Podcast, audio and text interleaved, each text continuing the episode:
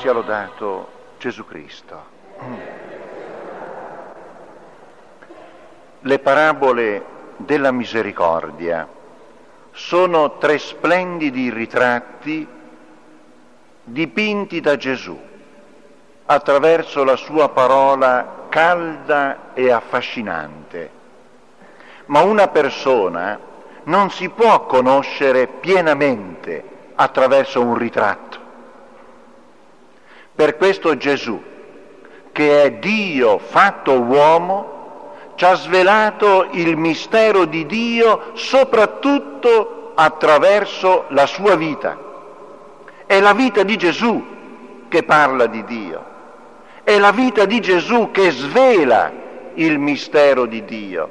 È la vita di Gesù e soprattutto il momento supremo della sua vita, la passione, la crocifissione, la morte, che svelano il mistero di Dio che noi non potevamo conoscere senza Gesù Cristo.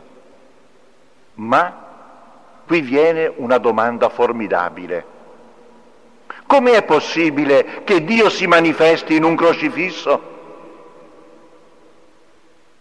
La croce, per chi non crede, è uno scandalo.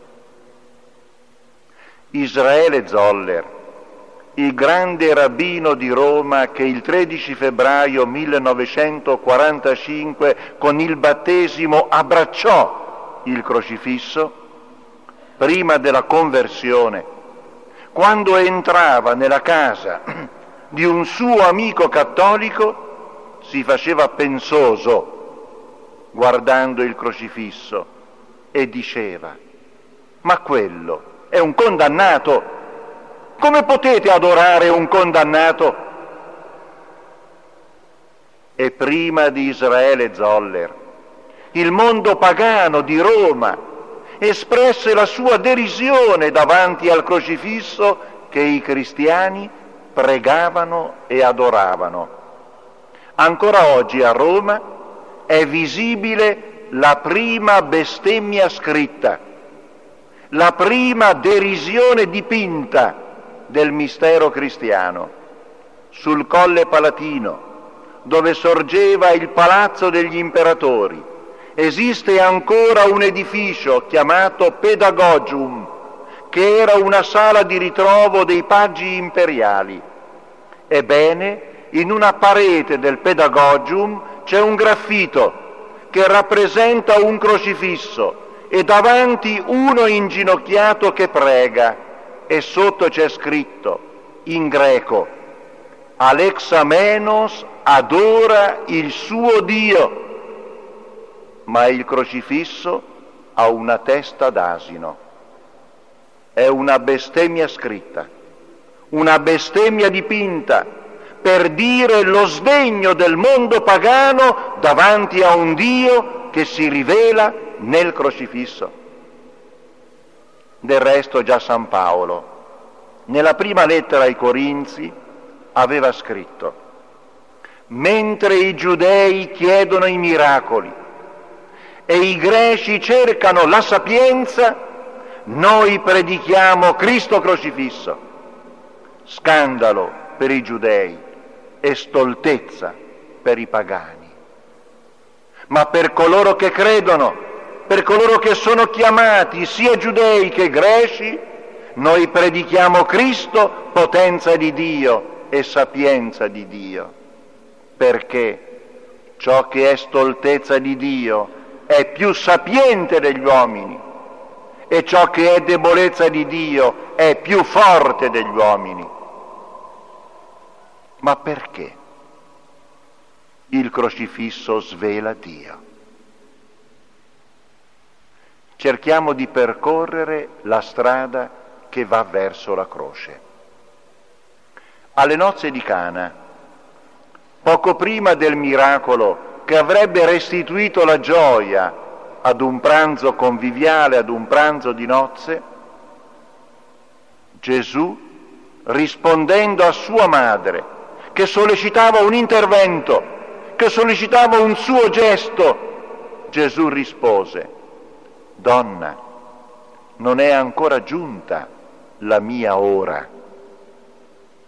E qual è l'ora di Gesù?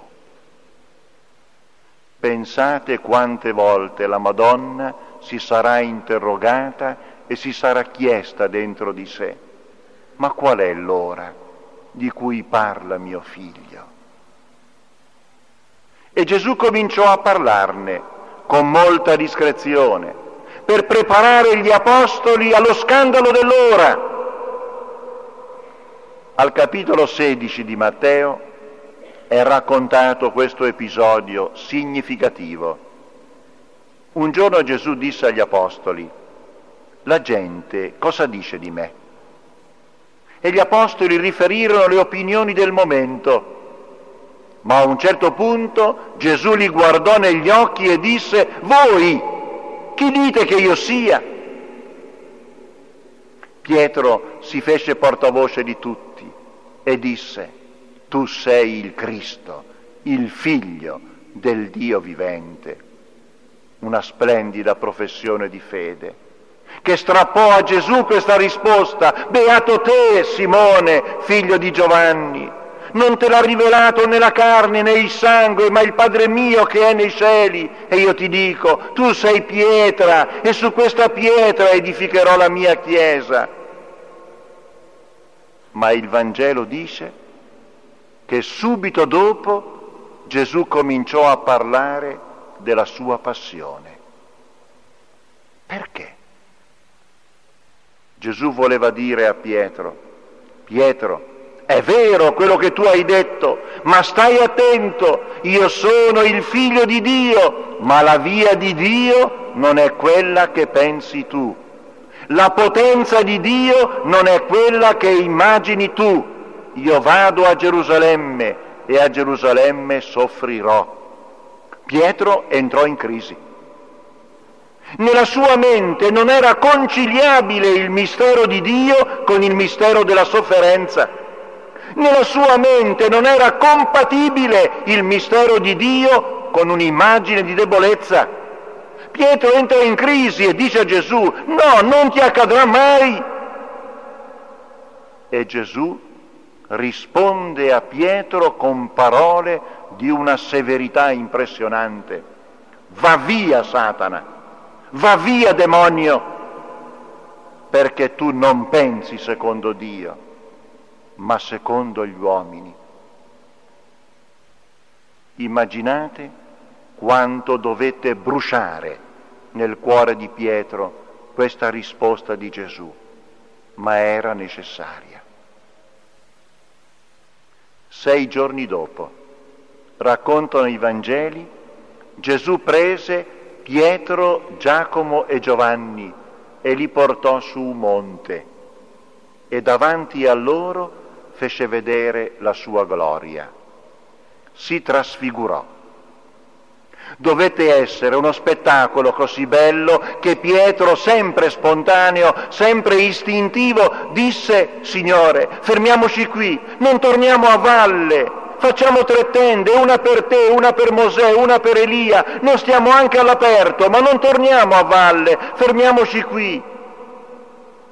Ma dall'alto si udì una voce, questi è il mio figlio prediletto, ascoltatelo. Ma ascoltatelo nella Bibbia vuol dire seguitelo, ubbidite, fidatevi di lui, andategli dietro. E Gesù scese dal monte e quando arrivò a valle trovò gli altri apostoli che si lamentarono con lui perché non erano riusciti a guarire e a liberare un epilettico indemoniato. E Gesù disse loro, non ci siete riusciti per la pochezza della vostra fede. E guarì l'uomo. E il Vangelo continua. Mentre tutti erano meravigliati per le opere che egli compiva, Gesù disse, io vado a Gerusalemme, a Gerusalemme soffrirò, a Gerusalemme sarò processato, a Gerusalemme sarò condannato, a Gerusalemme sarò crocifisso, ma il terzo giorno risorgerò. Gli apostoli neppure sentirono le parole risorgerò, ma rimasero turbati dalle parole che annunciavano la sofferenza e non ebbero neppure il coraggio di porgli una domanda e racconta il Vangelo che dopo poco nacque tra loro una discussione. E la discussione era questa. Chi tra di loro era il più grande? Pensate quanto erano lontani dagli orizzonti di Dio. Pensate quanto erano distanti dal cuore di Cristo. Pensate quale sofferenza Gesù dovette provare in mezzo a loro, sentendoli discutere di cose che davanti a Dio non hanno nessun valore. Chi di loro era il più grande? Per la terza volta Gesù annunciò la sua passione. Ormai è vicino a Gerusalemme e Gesù dice saliamo a Gerusalemme. A Gerusalemme mi aspetta la passione e poi la risurrezione. Ma per gli apostoli è buio completo. Non capiscono ancora, non vogliono capire. E Gesù dopo poco entra in Gerico, a Gerico trova un cieco, guarisce il cieco per dire agli apostoli e anche a noi, fatevi guarire, aprite gli occhi, diventate umili, credete nel mistero di Dio che si rivela in me. Giunto a Gerusalemme accade un episodio straordinario. Gesù viene accolto dalla gente che trionfalmente lo porta in città e soprattutto i bambini, i semplici, gli umili, lo salutano con un affetto straordinario. E per diversi giorni Gesù si muove tra Gerusalemme e Betania. Molto spesso la sera torna a Betania nella casa di Lazzaro, Marta e Maria. E un giorno a Betania è ospite, non di Lazzaro, ma di un'altra famiglia mentre è a mensa entra Maria, prende un vasetto di olio profumato, lo versa sul capo di Gesù. La stanza si riempie di profumo. Gli apostoli reagiscono e soprattutto Giuda e dice, ma perché questo sperpero? Si poteva vendere, si poteva dare ai poveri. Ma Giuda non lo diceva per amore dei poveri Gesù difende la donna e dice lasciatela fare e dovunque sarà predicato il mio Vangelo nel mondo intero sarà, sarà raccontato ciò che ha fatto questa donna in ricordo di lei. Perché Gesù loda questa donna? Che cosa ha fatto di straordinario? Maria di Betania versando un olio profumato sul capo di Cristo, aveva detto prima degli apostoli il suo sì alla passione.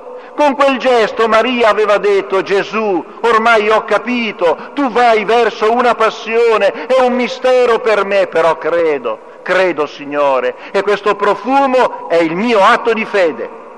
Tu sei il figlio di Dio, sì, anche nella passione.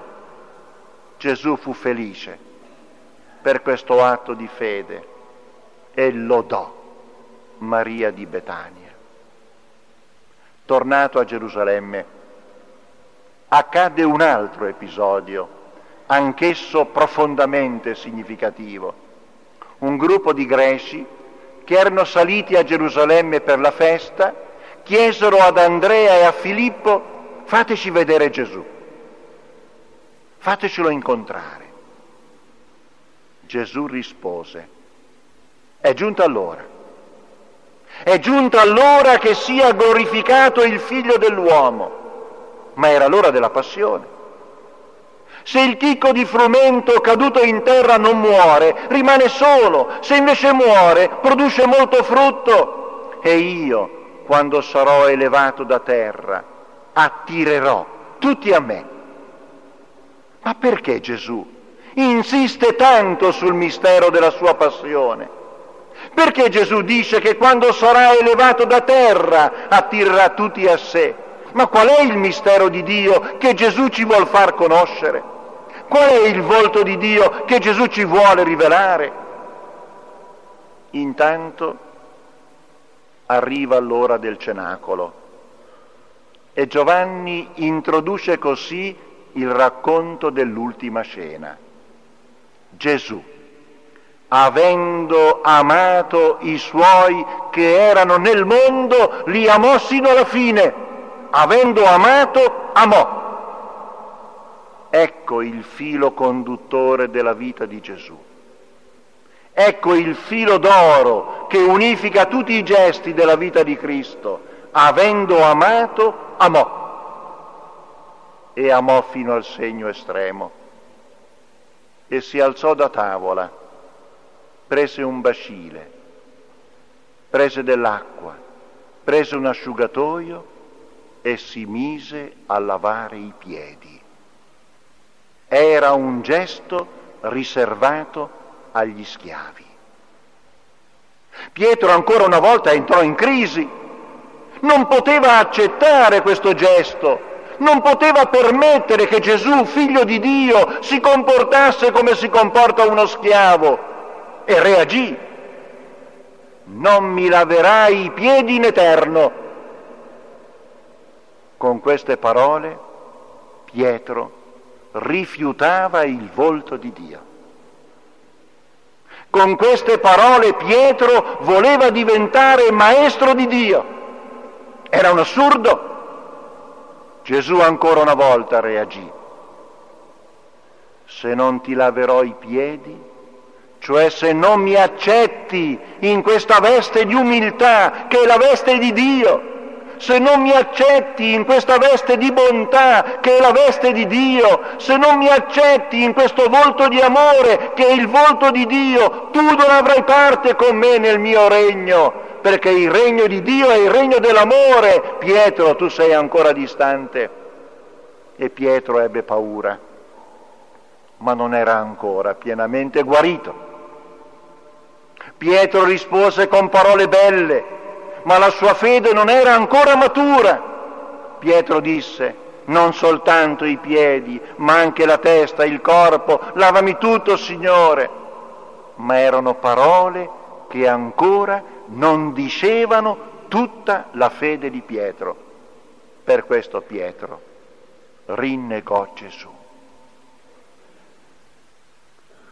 Quale volto di Dio viene fuori dalla passione? Nell'ultima scena, dopo aver annunciato uno di voi mi tradirà, dopo aver detto a Pietro e tu mi rinnegherai tre volte, Gesù regala alla Chiesa il dono più bello, regala l'Eucaristia. Ma pensateci, fratelli, dopo aver detto tu tradisci e tu rinneghi, ma chi mai avrebbe fatto quel regalo? Tutti avrebbero detto a Gesù, Signore, ma non lo vedi chi siamo? Ma non lo vedi quanto siamo fragili? Ci metti in mano l'Eucaristia, ma lo sai che cosa noi faremo dell'Eucaristia? Ma ti rendi conto come la tratteremo? Ma ti rendi conto come la calpesteremo? Ma ti rendi conto come la profaneremo? E così è stato nel corso della storia ma Dio non si ferma, perché l'amore non si ferma. Questo è il mio corpo dato per voi, questo è il sangue versato per voi, ve lo metto nelle vostre mani, ve lo consegno, fatelo in memoria di me, perché io sono amore, perché io sono misericordia. E esce dal cenacolo, va nell'orto degli ulivi a soffrire, a piangere a piangere per noi, a piangere per l'umanità. E basta guardare la storia di oggi per capire quanto Dio debba piangere per la storia di questa umanità. Piange e suda sangue, provando un'emozione fortissima. E arriva Giuda. Ed era notte. E Giuda sceglie come segno per indicare Gesù un gesto di amore, un bacio. Si accosta a Gesù e lo saluta baciandolo. Chiunque avrebbe reagito cacciandolo via, chiunque avrebbe reagito imprecando, chiunque avrebbe reagito con parole che avrebbero messo in luce l'infamia di quel gesto. La risposta di Gesù, amico, con un bacio tradisci il figlio dell'uomo. Fratelli e sorelle, davanti a questa bontà fa naufragio la nostra intelligenza. È troppo grande questo mistero di bontà. E Gesù si lascia catturare, si lascia processare. E durante il processo Pietro si vergogna di lui, non lo conosco, io non so neanche di chi parlate, no, io non sono dei suoi discepoli.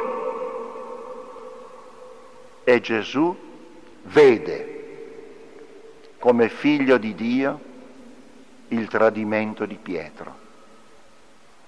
E racconta l'Evangelista Luca che quando uscì dall'aula del processo, Gesù vide Pietro.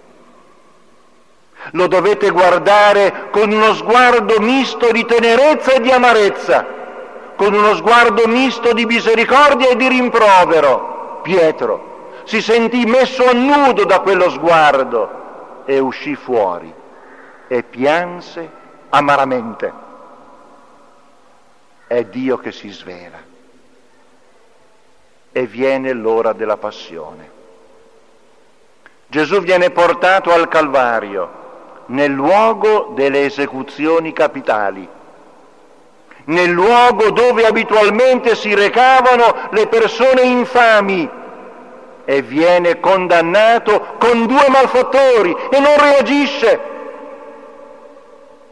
Viene crocifisso e durante la crocifissione alcuni lo deridono, lo provocano, se sei il figlio di Dio. Scendi dalla croce e ti crederemo ha salvato gli altri, salvi se stesso e noi crederemo in lui. Ma Gesù non scende dalla croce. Poteva farlo. Ma se fosse sceso dalla croce, sollecitato da quelle provocazioni, Gesù ci avrebbe svelato un altro volto di Dio, un volto che non è il volto di Dio, perché il volto di Dio è il volto dell'amore, il volto di Dio è il volto della misericordia infinita. Il volto di Dio è il volto della bontà senza limiti. E Gesù resta sulla croce e risponde, Padre, perdonali perché non sanno quello che fanno. E quando Gesù pronunciò queste parole le dovette pronunciare con una fatica immensa, perché un crocifisso fa fatica a parlare. E poi vede sua madre. E le parole rivolte a Maria sono le più toccanti. Gesù vuol dire a Maria, madre, tu mi capisci, tu sai qual è il volto di Dio, tu lo credi, madre, permettimi una cosa, tu sai che io dono tutto perché sono dono, perché sono amore, madre, io regalo al mondo anche te, io regalo al mondo anche la tua maternità, madre, non pensare a me, donna, ecco tuo figlio, figlio, ecco tua madre, il mistero di Dio, il mistero dell'amore, il mistero della bontà. E muore dicendo, tutto è compiuto, ho detto tutto, ho donato tutto tutto è compiuto.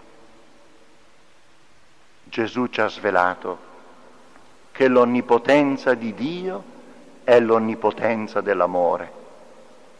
Per questo, fratelli e sorelle, la storia è faticosa, per questo la storia è tortuosa, per questo la storia è difficile, perché Dio ha una sola potenza, una sola onnipotenza, l'onnipotenza dell'amore, e l'amore è vulnerabile, l'amore si può crocifiggere, l'amore si può rifiutare, ma ecco la fede. Noi sappiamo che tutta la storia umana passa davanti a questo atto di amore e alla fine dei tempi ci sarà una sola divisione, chi ha accettato l'amore e chi l'ha rifiutato. Chi ha accettato l'amore canterà la melodia del paradiso e chi ha rifiutato l'amore e si è chiuso nell'egoismo e nell'odio e si ritrova all'inferno dentro di sé, perché senza Dio c'è l'inferno. E noi siamo nella storia. Noi stiamo passando davanti al crocifisso Cristo è in agonia davanti a noi. Il mistero del suo amore ci provoca, ci interpella. Noi oggi dobbiamo rispondere, noi siamo nel tempo in cui dobbiamo dire se siamo con Lui o contro di Lui, o con l'amore o con l'egoismo. E il crocifisso continua il suo cammino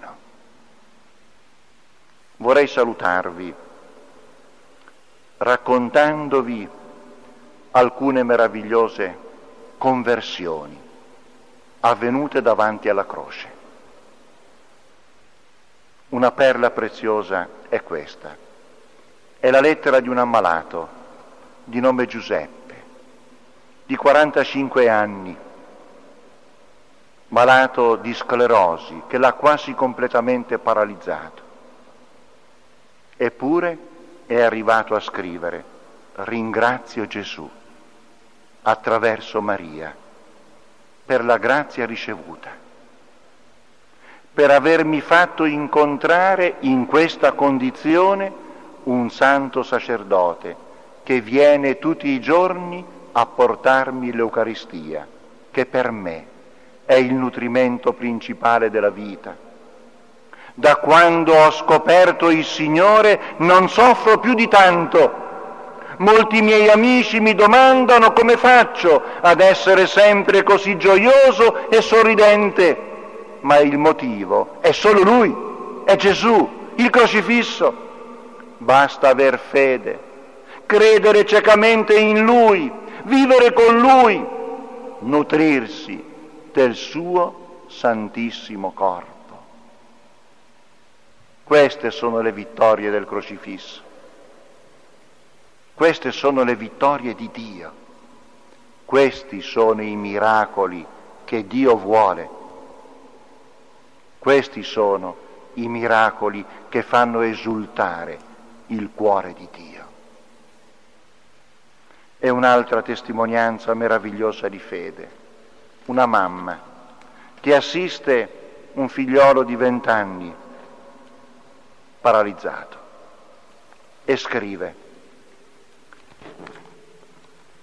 ormai Christian non si alza più dal letto, ma è sereno.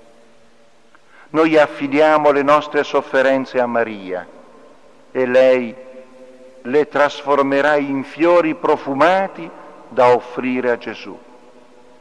Tutto il resto non conta. La vita è solo un passaggio per arrivare all'eternità.